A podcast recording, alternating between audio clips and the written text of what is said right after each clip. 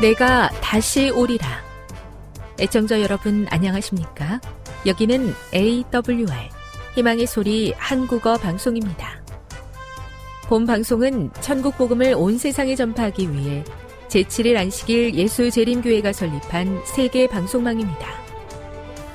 에이더블유알 희망의 소리는 유럽, 라틴 아메리카, 아프리카, 러시아, 아시아의 방송망을 통해 전 세계에 복음을 전파하고 있습니다. 에이더블유알 아시아 희망의 소리 방송국은 한국어 방송을 매일 다섯 시간씩 송출하고 있습니다. 희망의 소리 방송은 인터넷과 스마트폰을 통해서도 언제나 청취하실 수 있습니다. 들으실 수 있는 인터넷 주소는 에이더블유알 닷 오알지입니다. 유튜브로는 에이더블유알 코리아로 검색하시면 됩니다. 이 시간 희망의 소리 한국어 방송과 함께 보람있고 유익한 시간 되시기 바랍니다. 내가 다시 오리라. 여기는 에이더블유알 희망의 소리 한국어 방송입니다. 주파수 안내입니다. 괌에서 송출하는 우리 방송은 한국 표준시로 밤 아홉 시에 구천팔백구십오 킬로헤르츠로, 밤 열한 시에 구천팔백 킬로헤르츠로, 다음날 오전 여섯 시에 구천육백구십오 킬로헤르츠로 각각 한 시간씩 방송하고 있습니다. 우즈베키스탄에서 송출하는 우리 방송은 한국 표준시로 밤 열 시에 만 오천육백칠십 킬로헤르츠로, 타지키스탄에서는 밤 아홉 시에 만 오천오백오 킬로헤르츠로 송출하고 있습니다. 애청자 여러분의 많은 청취 바랍니다.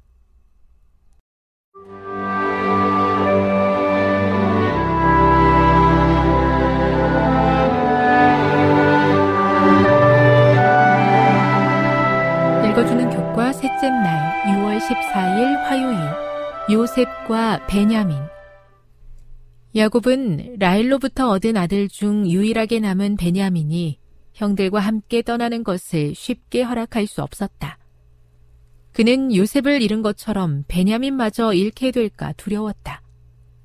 식량이 다 떨어지고 유다가 베냐민을 꼭 다시 데리고 오겠다고 맹세한 후에야 비로소 야곱은 애굽으로 두 번째 내려갈 것과 베냐민이 그의 형들과 함께 갈 것을 허락했다. 창세기 사십삼 장을 읽어보라. 여기서 일어난 사건들에서 베냐민의 존재가 어떤 효과를 가져왔는가? 모든 사건 속에서 베냐민의 존재감이 두드러진다.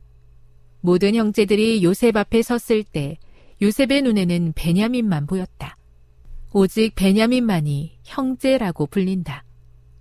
베냐민의 이름이 직접 언급되는 동안 다른 형제들의 이름은 밝혀지지 않는다. 그들은 그저 사람들이라고 불린다.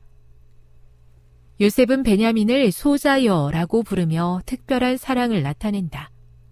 요셉은 베냐민에게 베푼 축복에서 은혜를 언급하는데 그 모습은 요셉이 형들에게 구했으나 받지 못했던 은혜를 떠오르게 한다.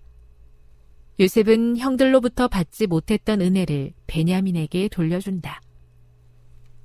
요셉의 형들이 자루에 그대로 들어있던 돈으로 인해 감옥에 던져질까 두려워하고 있는 동안 요셉은 베냐민의 존재로 인해 그들을 위한 잔치를 준비한다.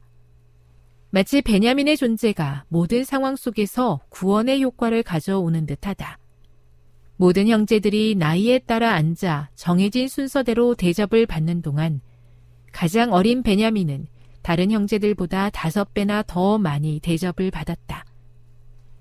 그런데 요셉을 향한 아버지의 특별한 사랑으로 인해 그들의 배다른 동생과 친아버지에게 끔찍한 일을 저질렀던 과거와 달리 베냐민을 향한 요셉의 편애가 형제들을 화나게 하지 않았다. 교훈입니다. 베냐민이 다른 형제들과 함께 애굽에 왔을 때 요셉은 그를 환대했는데 베냐민의 존재는 다른 모든 형제들에게 구원의 효과를 가져온 듯 보인다. 묵상.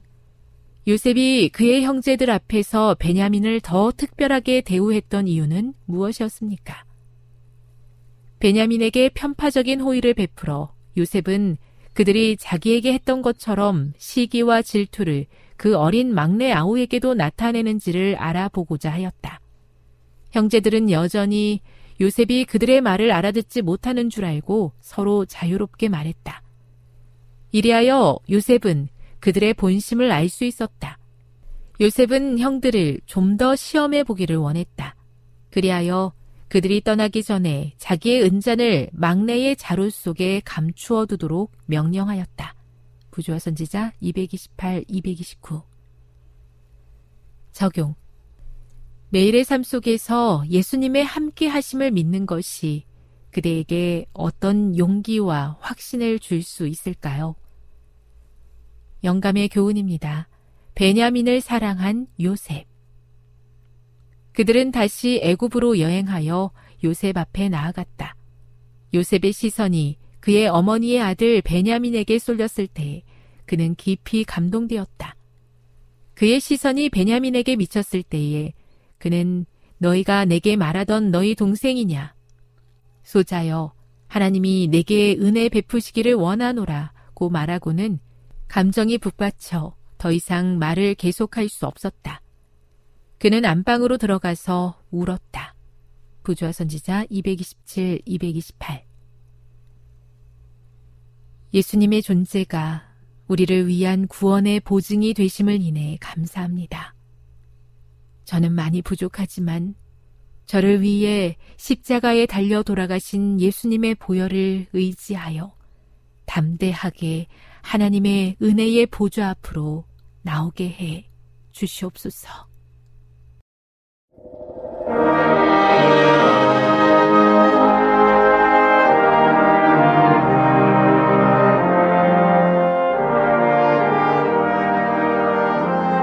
시청자 여러분, 안녕하십니까? 하나님의 귀한 말씀으로 함께 은혜와 감동을 나누는 시간입니다. 먼저 하나님의 말씀, 우리들이 잘 알고 있는 다니엘서 삼 장에 있는 말씀을 읽도록 하겠습니다. 삼 장 십육 절로 십팔 절입니다. 사드락과 메삭과 아벳느고가 왕에게 대답하여 가로되, 느부갓네살이여, 우리가 이 일에 대하여 왕에게 대답할 필요가 없나이다. 만일 그럴 것이면 왕이여, 우리가 섬기는 우리 하나님이 우리를 극렬히 타는 풀무 가운데서 능히 건져내시겠고 왕의 손에서도 건져내시리이다. 그리 아니하실지라도 왕이여, 우리가 왕의 신들을 섬기지도 아니하고 왕의 세우신 금신상에게 절하지도 아니할 줄을 아옵소서. 이 말씀은 굉장히 유명한 말씀입니다. 신앙을 하는 모든 사람들에게 이 말씀은 용기와 위로가 되는 말씀입니다. 특별히 신앙에 핍박을 당하는 사람들에게 이 말씀은 용기를 주는 말씀이고, 이 말씀이 그들에게 삶의 지표가 되는 말씀입니다. 오늘 저는 이 말씀을 중심으로 당신은 준비되어 있는가, 이런 제목으로 말씀을 준비해 보았습니다. 몇 년 전 한 신문의 제목이 저의 눈길을 사로잡았습니다. 그 신문의 제목이 바로 당신은 준비되어 있는가 하는 제목이었습니다. 그 신문의 내용은 지금 지구상에 일어나고 있는 기상이변, 자연재해, 이런 모든 일들로부터 우리가 어떻게 하면 살아남을 수 있는지, 그래서 당신은 그런 자연재해나 기상재해로부터 준비되어 있어야 한다는 내용이었습니다. 그렇습니다. 여러분들은 이렇게 어려운 시대에 준비되어 있습니까? 사실 우리는 시계바늘이 이천 년 일월 일 일 영시를 가리키는 순간 곧 예수님이 이 땅에 오실 것처럼 생각했습니다. 하지만 벌써 십이 년이 지나고 다시금 예수님의 재림에 대한 생각은 점점 희미해져 가고 있습니다. 하지만 그러한 우리들의 생각과는 상관없이 분명한 것은 이 지구의 시계는 여전히 예수님의 재림을 향하여 말없이 묵묵히 흘러가고 있다는 사실입니다. 예수님을 믿지 않는 세상 사람들은 이러한 재난에서 어떻게 살아남을지를 수없이 연구하고 있습니다. 그 신문에서도 사람들이 종말을 위해서 어떻게 준비해야 하는지, 무엇을 준비해야 하는지를 예로 들었습니다. 그 신문에서 우리들이 종말을 위해서 왜 준비를 해야 되는지 여러 가지 이유를 들었는데요. 몇 가지 예를 살펴보겠습니다. 첫 번째는 이천삼년 팔월 십사일 미국의 뉴욕 또 동부 캐나다 일부 지역에 정전을 예로 들었습니다. 지하철, 교통, 가스, 수도, 항공편이 마비되었습니다. 한여름에 대도시를 덮친 이 정전 사태는 어느 지역에서는 일주일간 계속되었습니다. 냉장고에 있는 모든 음식들이 부패되었습니다. 음식을 먹을 수 없게 되었습니다.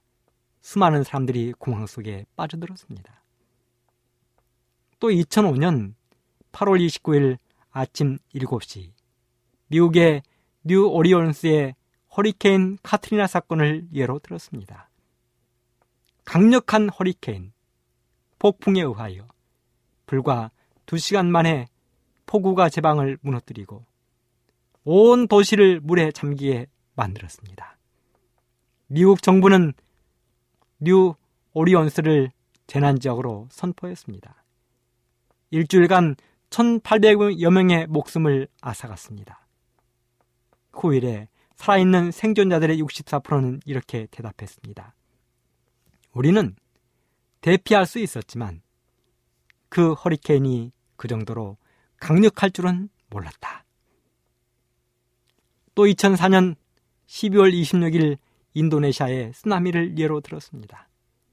그 쓰나미로 순식간에 삼십만 명의 사람들이 생명을 빼앗겼습니다. 최근에 나온 영화 이천십이년 지구 종말론이라는 영화가 있었습니다. 그래서 요즘 인기 있는 책이나 프로그램 그런 것들을 보면 재난 대처법, 최악의 상황에서 살아남기 이런 것들이 사람들에게 인기를 얻고 있는데요. 에스에이에스 서바이벌 백과사전이라는 게 있습니다. 이것은 영국 특수부대 에스에이에스 출신인 존 로프티 와이즈먼이라는 사람이 썼는데요. 이 책 두 권이면 지구에서 일어나는 어떠한 재난에서도 살아남을 수 있다는 것입니다. 또 언싱커플, 다른 세상이라는 책도 있습니다. 타임지의 기자인 어멘다 리플리가 기록을 했는데요. 천구백구십삼년 미국 구일일 무역센터 폭파 사건, 이천오년 허리케인 카트리나, 이천사년 쓰나미 등을 현장 취재하면서 이 기자가 이러한 재난에서 우리는 어떻게 대처하고 어떻게 재난을 극복하고 살아남을 수 있는지를 기록한 책입니다. 또 최악의 시나리오라는 책이 있습니다. 캐스 알 선스타인이라는 사람이 기록했는데요. 이 사람은 범지구적인 재난에 대한 대처법을 기록했습니다. 그런가 하면 요즘에는 재난 대비용품들이 수많은 사람들에게 점점 인기를 얻어가고 있습니다. 몇 가지만 예를 들어보겠습니다. 자가발전 손전등 및 라디오입니다. 이 자가발전 손전등 및 라디오는 사람이 수동으로 자기의 손으로 일 분만 돌리면 두 시간 청취가 가능합니다. 그래서 전기가 없는 지역에서도 건전지가 없는 지역에서도 이 자가발전 손전등 및 라디오는 사람들이 그 라디오를 들을 수 있고 그 소식을 통하여 자기들이 재난에서 안전하게 대피할 수 있다는 물품입니다. 마그네슘 발화기도 있습니다. 이 마그네슘 발화기는 이틀 동안 물에 잠겨 있어도 발화가 가능하다는 것입니다. 불을 피울 수 있는 것입니다. 또 친환경 미생물 액체 소화기가 있습니다. 고립되고 밀폐된 공간에 불이 났을 때 살아남을 수 있는 것입니다.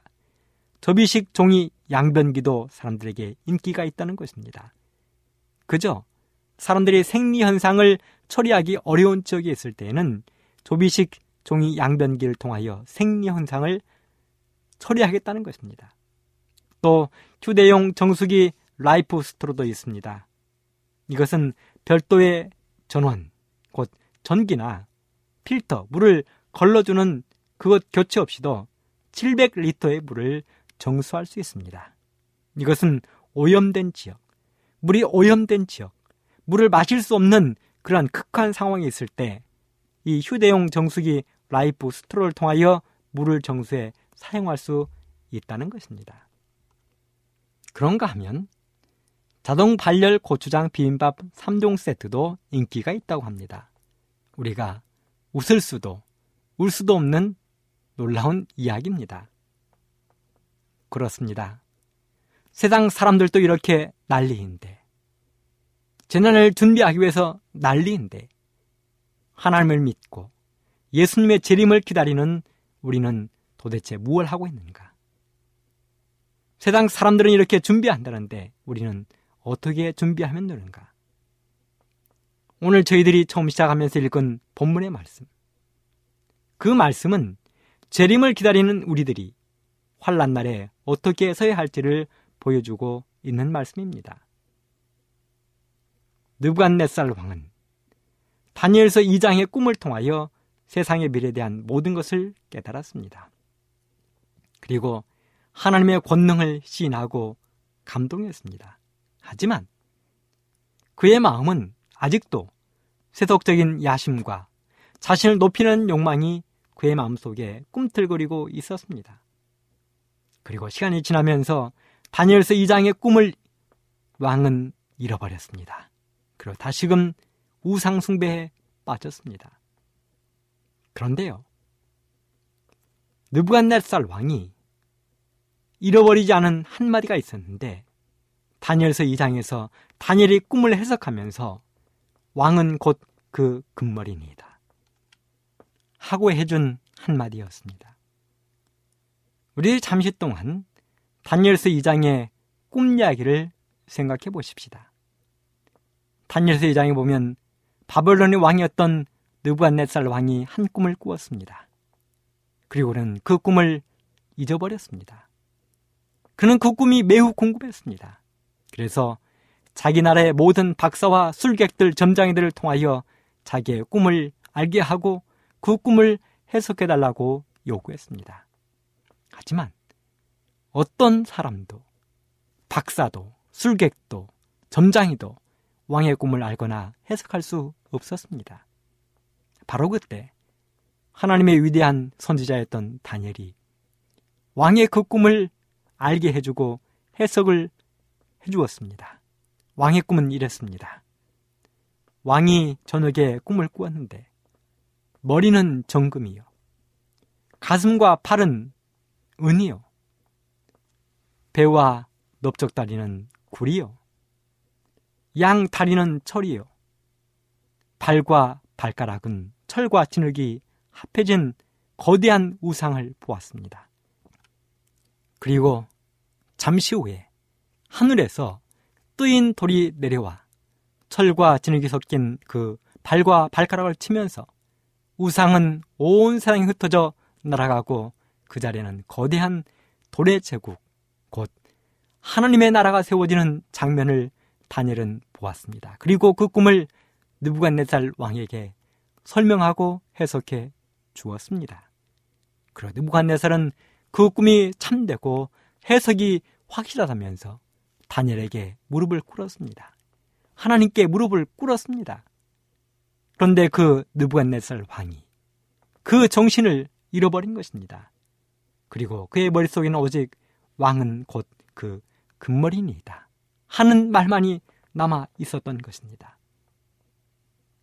때에 맞춰 바벨론 박사들이 우상 숭배로 돌아온 왕에게 꿈에 본 우상과 비슷한 신상을 만들자고 제안했습니다.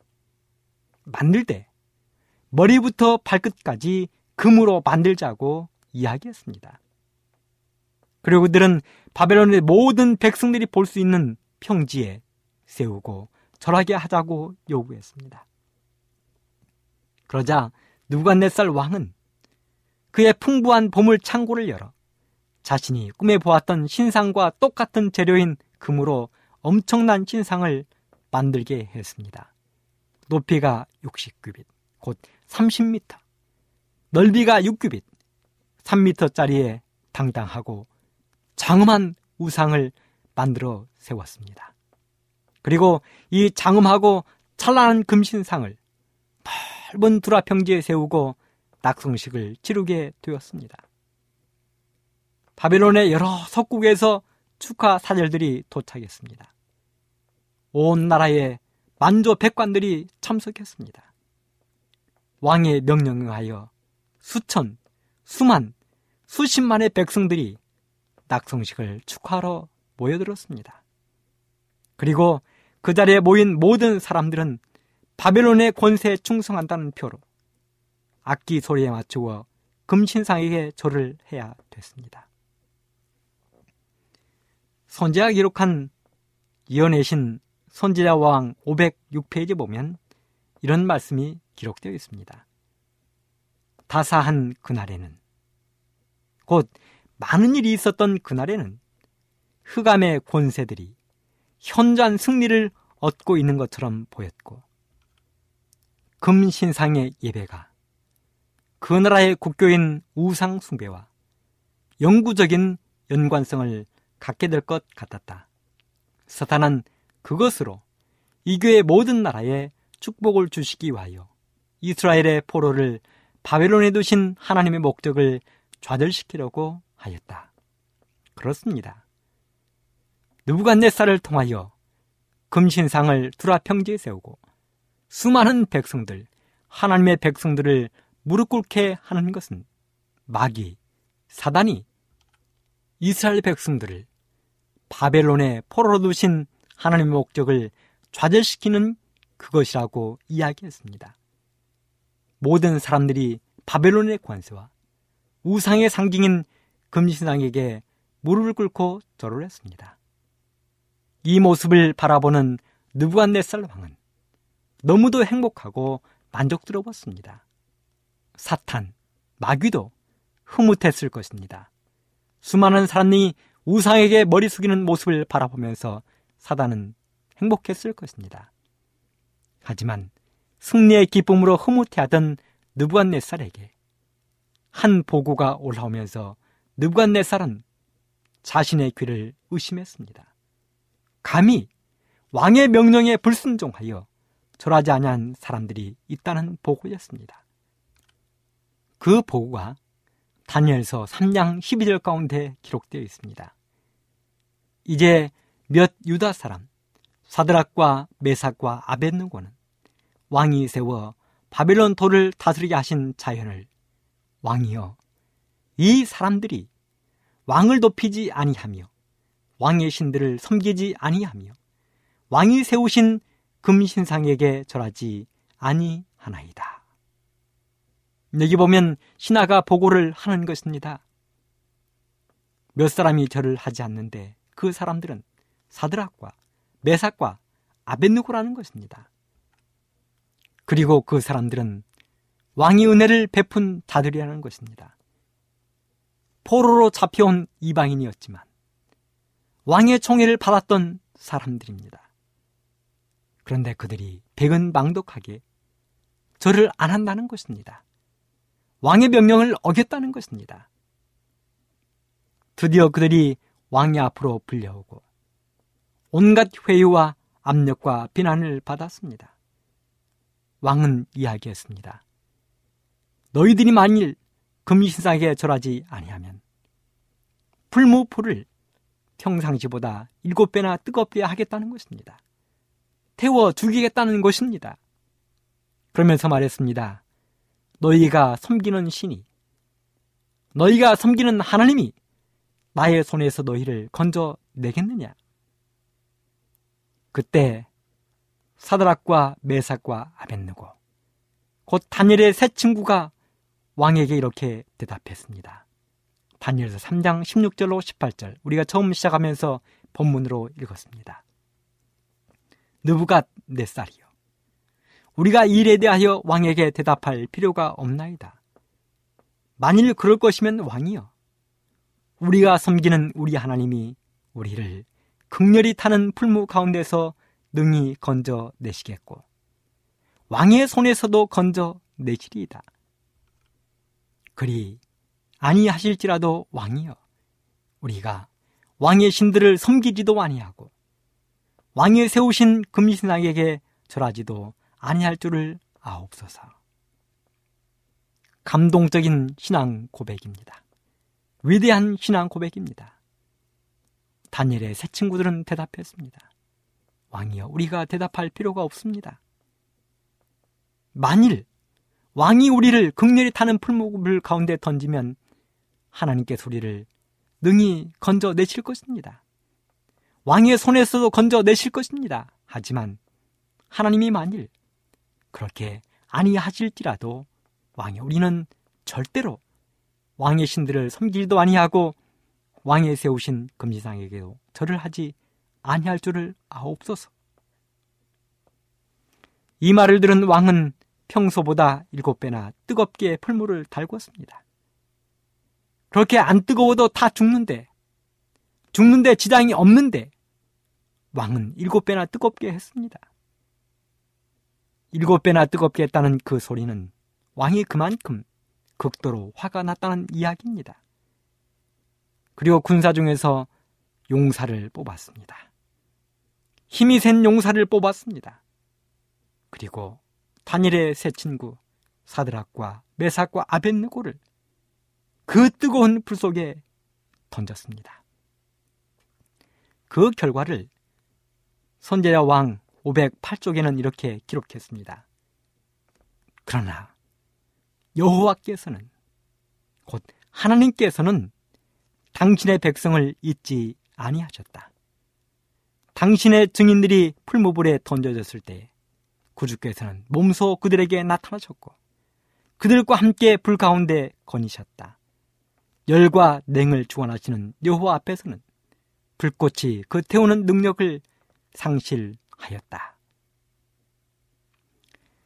풀물 사건의 결론입니다. 모든 백성 앞에서 하나님이 높임을 받으셨습니다.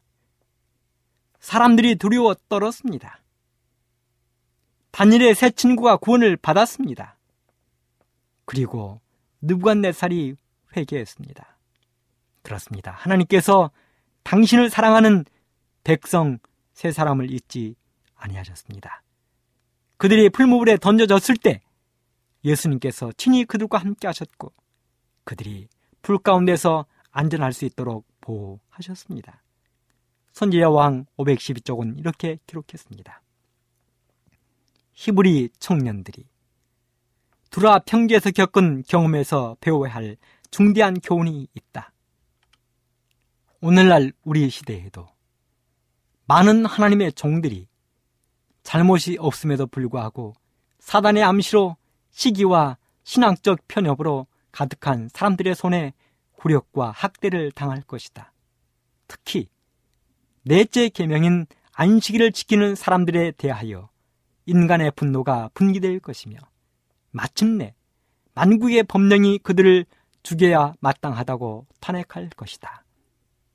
여기 무섭고 두려운 말씀이 기록되어 있습니다. 마지막 때에도 하나님의 종들이 사드락과 메삭과 아벳느고가 겪었던 그 고통을 겪을 것이라고 이야기했습니다. 아무런 잘못이 없음에도 불구하고 사단의 시기와 질투로 어려움을 당할 것이라는 사실입니다. 굴욕과 학대를 당할 것이라는 사실입니다. 특별히 넷째 계명, 하나님의 넷째 계명인 안식일을 지키는 그 사람들에게 수많은 사람들이 분노하고 분기될 것이며 만구의 법령이 그들을 죽음에까지 이르게 할 것이라고 기록하고 있습니다. 마지막 시대에 어떤 일이 일어날 것인가? 요한계시록 십삼 장 일 절로 구 절 가운데 보면 이런 말씀이 기록되어 있습니다. 마지막 시대에 일어날 사건들입니다. 내가 보니 바다에서 한 짐승이 나오는데 뿔이 열이요 머리가 일곱이라. 그 뿔에는 열 멸관이 있고 그 머리들에는 참남된 이름들이 있더라. 내가 본 짐승은 표범과 비슷하고 그 발은 곰의 발 같고 그 입은 사자의 입 같은데 용이 자기의 능력과 보좌와 큰 권세를 그에게 주었더라. 그의 머리 하나가 상하여 죽게 된 것 같더니 그 죽게 되었던 상처가 남에 온 땅이 상히 여겨 짐승을 따르고 용이 짐승에게 권세를 주므로 용에게 경배하며 짐승에게 경배하여 가로되 누가 이 짐승과 같으뇨? 누가 능히 이로 더불어 싸우리요 하더라. 또 짐승이 큰 말과 참남된 말한 입을 받고 또 마흔두 달 일할 권세를 받으니라. 짐승 입을 벌려 하나님을 향하여 회방하되 그의 이름과 그의 장막 곧 하늘에 거하는 자들을 회방하더라.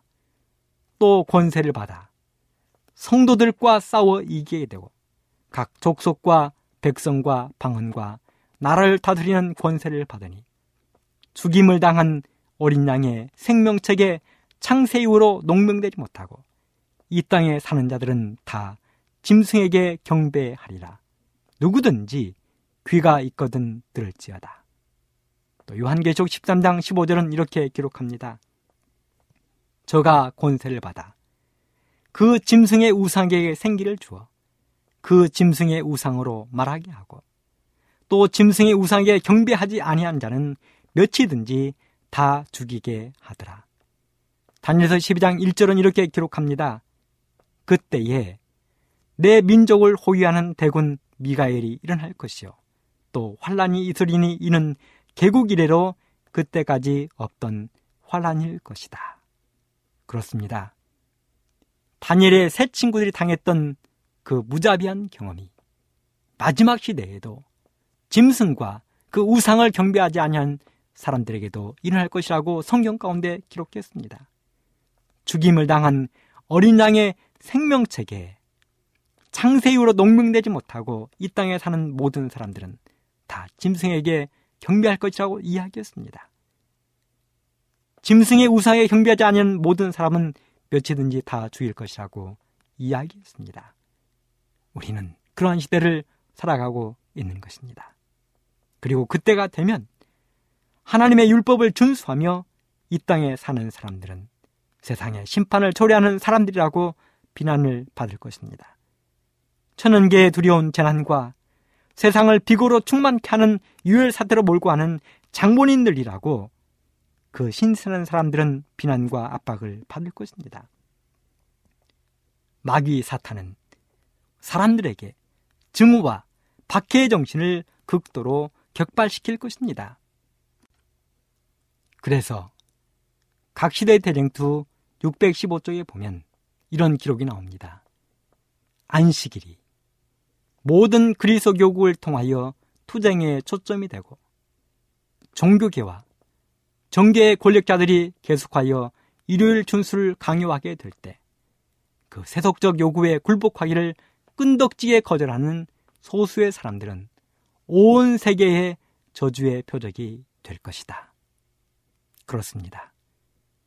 느부갓네살 왕이 두라평지에 금신상을 세우고 모든 사람들에게 절하라고 명했을 때 거기에 절하지 않았던 사드락과 메삭과 아벳느고 다니엘의 세 친구들이 외롭게 서 있을 때 그들이 수많은 사람들에게 지탄의 대상이 되었던 것처럼 마지막 시대에도 하나님의 거룩한 안식을 지키는 소수의 사람들이 외롭게 그 계명을 지키며 준수하고 살아갈 때 그들도 온 세상의 저주의 표적이 될 것이라고 기록했습니다. 그렇다면 다니엘의 세 친구가 그렇게 할 수 있었던 어떠한 어려움에도 굴하지 않고 이겨나갈 수 있었던 그 배경에는 무엇이 있었을까요? 첫째는 고통 중에도 흔들리지 않은 신앙을 그들이 가졌기 때문입니다. 그들은 바벨론의 포로로 잡혀왔을 때 음식물의 시험을 받았습니다. 하지만 뜻을 정하여 이겨냈습니다. 금신상 앞에서 하나님만이 그들의 경배를 받으실 유일한 대상이라고 생각했습니다. 어떠한 일이 있어도 안식일은 타협의 대상이 안 된다고 생각했습니다. 둘째는 하나님에 대한 확고부동한 신뢰였습니다. 그렇습니다. 그들은 말했습니다. 하나님이 당장 구원해 주시지 아니하실지라도. 선지자 왕 오백십삼 쪽에 이런 말씀이 기록되어 있습니다. 환란의 때, 곧 개국 이래로 없었던 환란의 때에도 당신의 택하신 사람들은 확고부동하게 설 것이다. 사단이 모든 악의 군대와 합세할지라도 하나님의 성도 중 가장 연약한 사람도 멸할 수 없다. 힘센 천사들이 성도들을 보호할 것이며 여호와께서는 그들을 그들을 위하여 당신을 신뢰하는 사람들 중 가장 작은 사람까지도 구원하실 능력을 가지신 모든 신의 신으로서 자신을 나타내실 것이다. 사랑하는 애청자 여러분,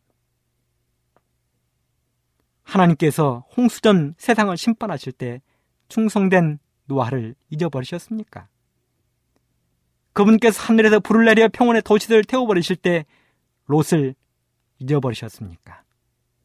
그분께서 애굽에서 우상 숭배자들에 둘러싸여 있었던 요셉을 잊으신 적이 있었습니까?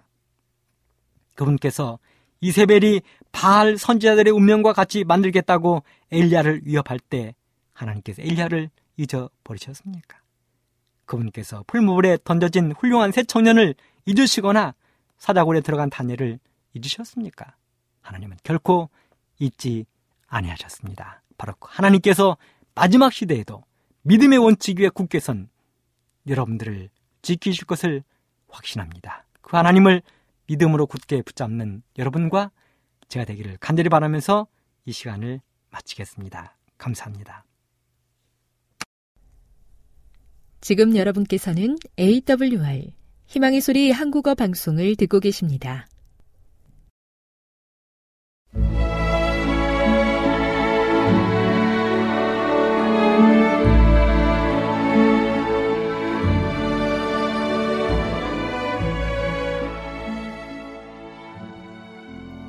애청자 여러분 안녕하십니까? 명상의 오솔길의 유병숙입니다.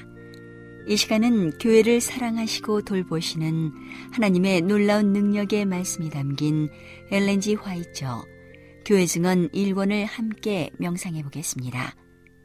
제십 장 책망을 보류함. 그때 한 천사가 나에게 일어나라고 명령했다. 그러자 나의 눈에 띈 광경은 거의 묘사할 수 없었다.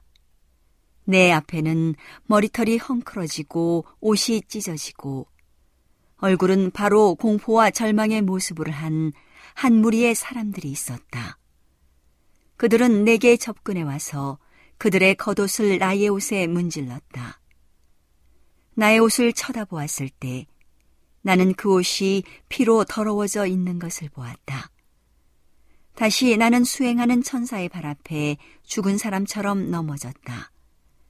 나는 한마디의 변명도 할 수 없었다. 다만 그 거룩한 장소에서 떠나고자 열망했다. 그 천사는 나를 일으켜 세워놓고 이렇게 말했다. 이것은 지금 그대에게 해당되는 것이 아니다.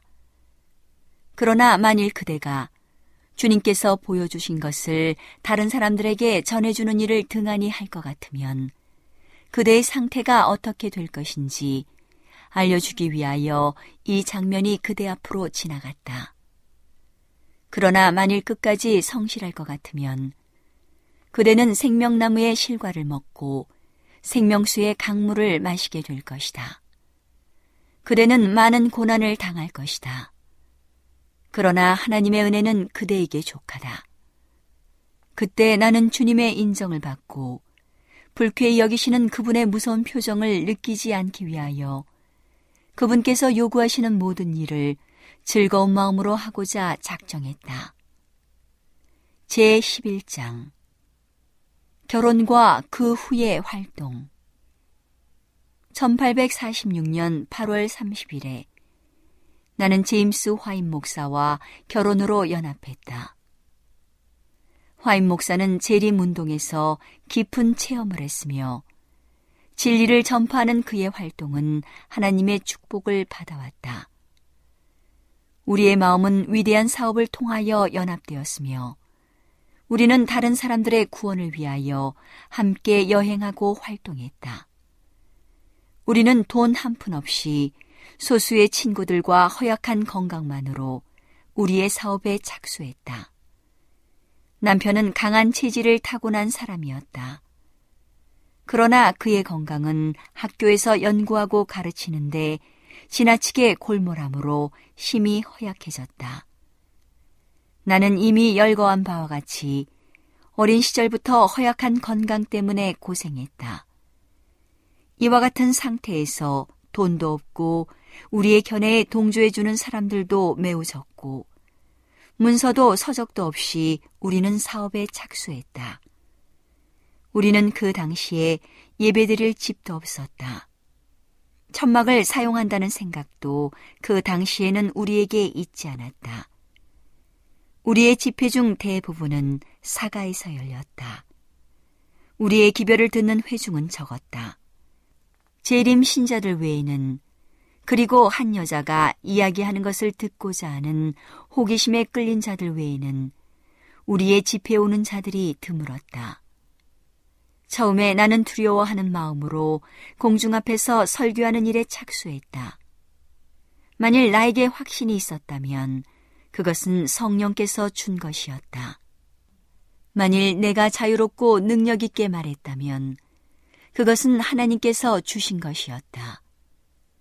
우리의 집회는 일반적으로 우리 둘이 다 참여하는 형태로 지도되었다.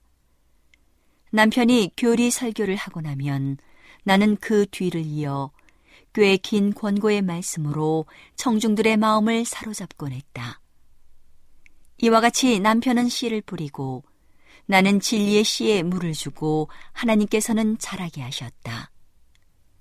천팔백사십육 년 가을에 우리는 성경상 안식일을 지키고 또한 가르치며 옹호하기 시작했다. 나는 그해 초에 매사추세츠주 뉴베드포드를 방문했을 때 처음으로 안식일에 주의가 끌렸다. 나는 그곳에서 일찍이 재림신앙을 받아들이고 그 사업의 적극적인 일꾼이었던 조셉 베이츠 장로와 친해졌다. 베이츠 장로는 안식일을 지키고 있었으며 그 중요성을 강조하였다. 그러나 나는 그 중요성을 느끼지 못했으므로 베이츠 장로가 다른 아홉 가지 계명보다 넷째 계명을 더 강조하는 잘못을 범했다고 생각했다. 그러나 주님께서는 나에게 하늘 성소에 대한 이상을 보여주셨다. 하나님의 성전이 하늘에서 열리자 나는 속죄소로 덮여있는 하나님의 법궤를 보았다. 그 궤의 양쪽 끝에는 두 천사가 섰는데 그들의 날개는 속죄소 위로 펼쳤으며 얼굴은 속죄소를 향하고 있었다. 나를 따르는 천사는 모든 하늘의 천군들이 하나님의 손가락으로 기록된 거룩한 율법을 존중하는 마음으로 바라보고 있음을 나타낸 것이라고 알려주었다. 예수님께서 궤 뚜껑을 여셨을 때 나는 십계명이 기록된 돌비를 바라보았다. 나는 십계명의 한 복판에 있는 넷째 계명이 부드러운 후광으로 둘려 있는 것을 보고 놀랐다. 천사는 말했다. 그것은 열 가지 계명 중에서 하늘과 땅과 그 가운데 있는 모든 것을 창조하신 하나님을 명확하게 밝혀주는 유일의 것이다. 세상의 기초가 놓여질 때 안식일의 기초도 놓여졌다. 나는 안식일이 언제나 지켜져 왔을 것 같으면 이교도나 무신론자가 존재하지 않았을 것이라는 사실을 보았다. 안식일의 준수는 세계를 우상 숭배에서 지켜주었을 것이다. 오늘은 하나님의 놀라운 능력의 말씀이 담긴 엘렌지 화이처 교회 증언 일 권을 함께 명상해 보았습니다. 명상의 오솔길이었습니다.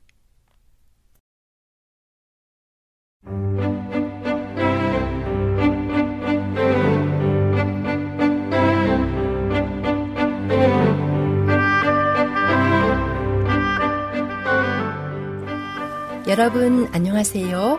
신비한 자연에서 몇 가지 주제를 골라 소개해드리는 아름다운 세계 시간, 저는 진행의 송은영입니다.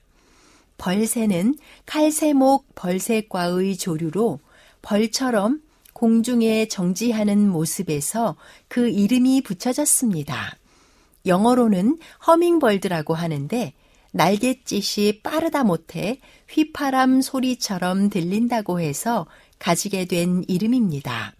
다른 말로 꿀새라고도 하는 벌새는 날아다니는 힘이 강하며 꿀벌보다 더 부지런히 날갯짓을 하면서 꽃에 있는 꿀을 먹습니다. 벌새는 몸이 대체로 작으며 가장 작은 것은 몸 길이 약 오 센티미터, 체중 일 점 팔 그램으로 새들 중에 제일 작지만 그 중에도 큰 것은 이십일 점 오 센티미터, 이십사 그램에 달합니다. 벌새는 세계적으로 약 삼백이십여 종이 분포하고 있으며 일 초에 열아홉 번에서 구십 번까지 날갯짓을 합니다.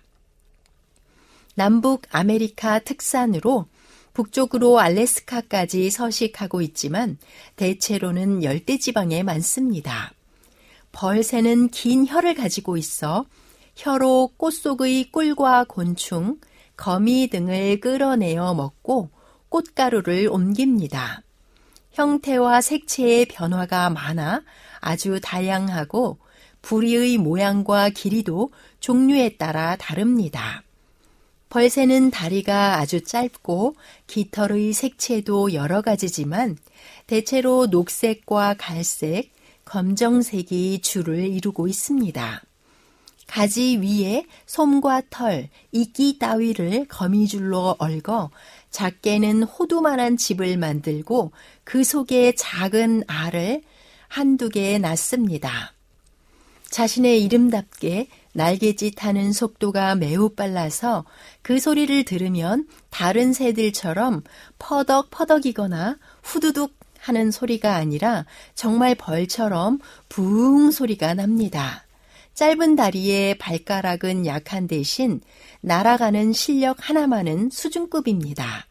벌새의 날개는 특이하게도 어깨 관절을 축으로 어느 정도 회전이 됩니다.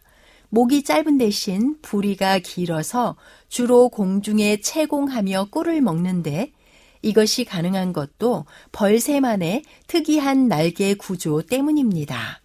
마치 헬리콥터처럼 전진과 후진, 공중 채공이 모두 가능하며 심지어 날개 양쪽을 다른 속도로 제각각 움직일 수 있습니다. 오랜 시간 동안 비행 물체를 만드는데 심혈을 기울여온 사람들의 꿈에 부합하는 동물이 바로 벌새입니다. 벌새의 모든 테크닉을 비행 물체로 구현하는 순간 새로운 시대가 열린다고 할 정도로 벌새의 비행 기술은 항공 역사상 불가침의 영역으로 손꼽힙니다. 그 영역에 가장 근접한 것이 바로 멀티콥터입니다. 하지만 멀티콥터도 날개 방향을 실시간으로 회전하거나 몸통 자체를 꺾을 수 없어서 현존하는 기술로는 벌새의 어깨 관절을 완벽히 구현하기가 불가능합니다. 하늘을 잘 나는 생물이라고 하면 잠자리 역시 빼놓을 수 없지만 사실 잠자리의 경우는 구조적으로 결함과 모순이 많습니다.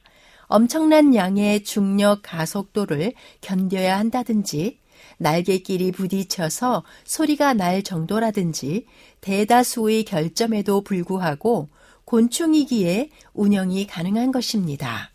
제한 없는 초월적 자유비행이나 작고도 빠른 날갯짓의 이상을 비유할 때 흔히 벌새를 찾는 이유가 바로 여기서 비롯됩니다.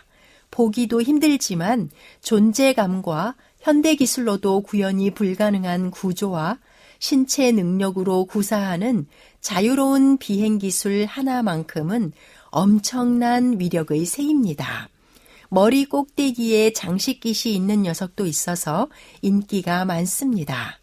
대신 성질이 공격적이어서 주로 단독으로 생활하며 물가에서 목욕을 즐깁니다. 벌새는 보통 시속 구십 킬로미터로 날아다니며 특별히 아래로 낙하할 때는 시속 백 킬로미터의 엄청난 속도로 비행할 수 있는데 벌새가 이렇게 빨리 날기 위해서는 매우 많은 에너지가 필요합니다. 조류학자인 요한 몰튼 박사는 만약 사람이 벌새와 같이 에너지를 사용한다면 하루에 천삼백 개의 햄버거를 먹어야 하며 심장은 일 분에 천이백육십 번 뛰어야 하고 결과적으로 체온은 삼백팔십오 도씨로 올라가 사람의 몸은 다 타버리게 될 것이라고 설명합니다. 하지만 놀랍게도 벌새는 엄청난 양의 활동에도 불구하고 대개 육 년 정도 살며 일부 종은 십이 년 가까이 살기도 합니다. 벌새는 어떻게 만들어졌기에 이처럼 빨리 날 수 있으며 그 엄청난 에너지와 활발한 대사를 감당할 수 있는지 살펴보면 우선 벌새는 하루에 열두 시간의 긴 잠을 통해 체내의 노폐물과 대사의 부산물을 제거합니다. 또한 긴 잠은 활동하는 시간을 줄여 체내에 필요한 에너지를 조절할 수 있게 됩니다. 모든 동물은 격렬한 운동을 하며 피곤해지면 긴 잠을 필요로 하지만 벌새는 처음부터 생활 양식이 활발한 대사와 긴 잠을 자도록 설계되어 있습니다. 또한 벌새는 에너지원으로 가장 효율적인 꽃의 꿀을 이용합니다. 꿀을 효율적으로 채취하기 위해 부리는 바늘처럼 생겨 꽃 속으로 깊숙이 파고 들어갈 수 있는데 일부 화관이 부리보다 긴 경우는 부리를 화관의 밑부분을 뚫고 들어가 꿀을 빨아내기도 합니다. 벌새의 혀도 부리 못지않게 특별하게 만들어져 꿀을 효과적으로 입속으로 먹도록 되어 있습니다. 길고 가는 혀는 마음대로 구부렸다 폈다 할 수 있으며 끝이 둘로 갈라져 양쪽 끝에 꿀을 담을 수 있는 작은 홈통이 있어 조금도 흘려버리지 않고 꿀을 목구멍으로 넘길 수 있습니다. 또한 혀는 일 초에 열세 번을 핥아 짧은 시간에 많은 양의 꿀을 섭취합니다. 특수한 비행 기술에 대해 좀 더 말씀드리면 벌새는 꽃 앞에 이르러서 꽃에 앉는 것이 아니라 정지한 상태에서 날면서 부리를 꽃을 향하게 한 다음 정확히 앞으로 날아가 부리를 꽃 속으로 집어넣습니다. 그러고는 충분한 양의 꿀을 채취할 때까지 마치 꽃 앞에 정지해 있는 것처럼 부지런히 날갯짓을 합니다. 꿀을 섭취한 다음에는 정확히 반대 동작으로 뒤로 날아 부리를 꽃에서 빼어냅니다.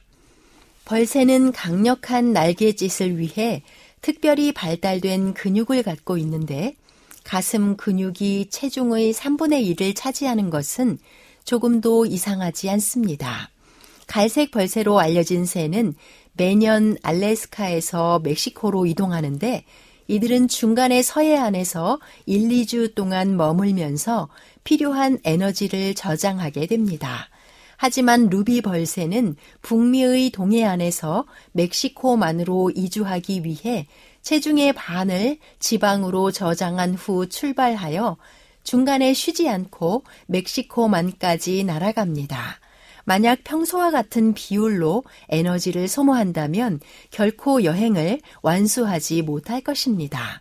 하지만 이들이 한 번의 에너지 충전으로 그 먼 거리를 완주할 수 있다는 것은 아직도 과학으로 이해할 수 없는 놀라운 에너지를 절약하는 비행 기술이 있다고 추측할 뿐입니다. 로마서 일 장 이십 절에는 창세로부터 그의 보이지 아니하는 것들, 곧 그의 영원하신 능력과 신성이 그 만드신 만물에 분명히 보여 알게 되나니 그러므로 저희가 핑계치 못할지니라 하고 기록되어 있습니다. 우리는 벌새에게서 하나님의 놀라운 창조의 신비와 능력을 다시금 배울 수 있습니다. 지금까지 아름다운 세계였습니다. 안녕히 계십시오. 우리 모두 내 손 땅에서 언약처럼 가자. 주님께서 예비해 두신 아름다운 천국 가나요. 여행을 떠나세요. 멀고 먼 길이지만 주님 손 굳게 붙잡고 노래를 부르며 여행을 떠나세요. 주와 함께 떠나세. 승리하신 주 서로 붙잡고 먼 여행을 떠나세.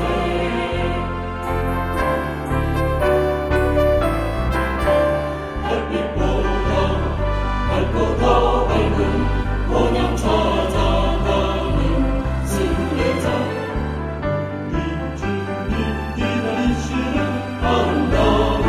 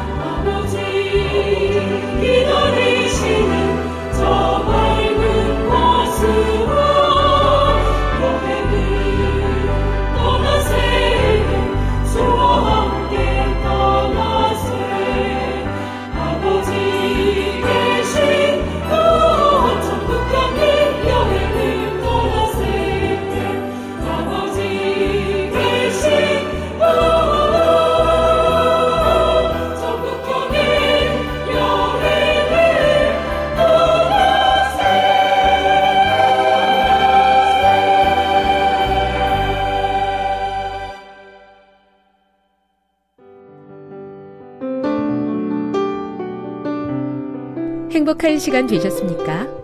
지금까지 여러분께서는 에이더블유알 희망의 소리 한국어 방송을 청취하셨습니다. 방송을 청취하시고 문의를 원하시는 분은 우편번호 공이사육일 대한민국 서울시 동대문구 이문로 일 길 십일 희망의 소리 방송부 앞으로 편지나 엽서를 보내주시거나 지역번호 공이 삼이구구 오이구육 팔 번으로 전화주시기 바랍니다. 지금까지 함께해 주신 애청자 여러분들께 감사드립니다. 애청자 여러분, 다음 이 시간까지 하나님 안에서 늘 평안하십시오. 감사합니다. 내가 다시 오리라. 여기는 에이더블유알, 희망의 소리 한국어 방송입니다.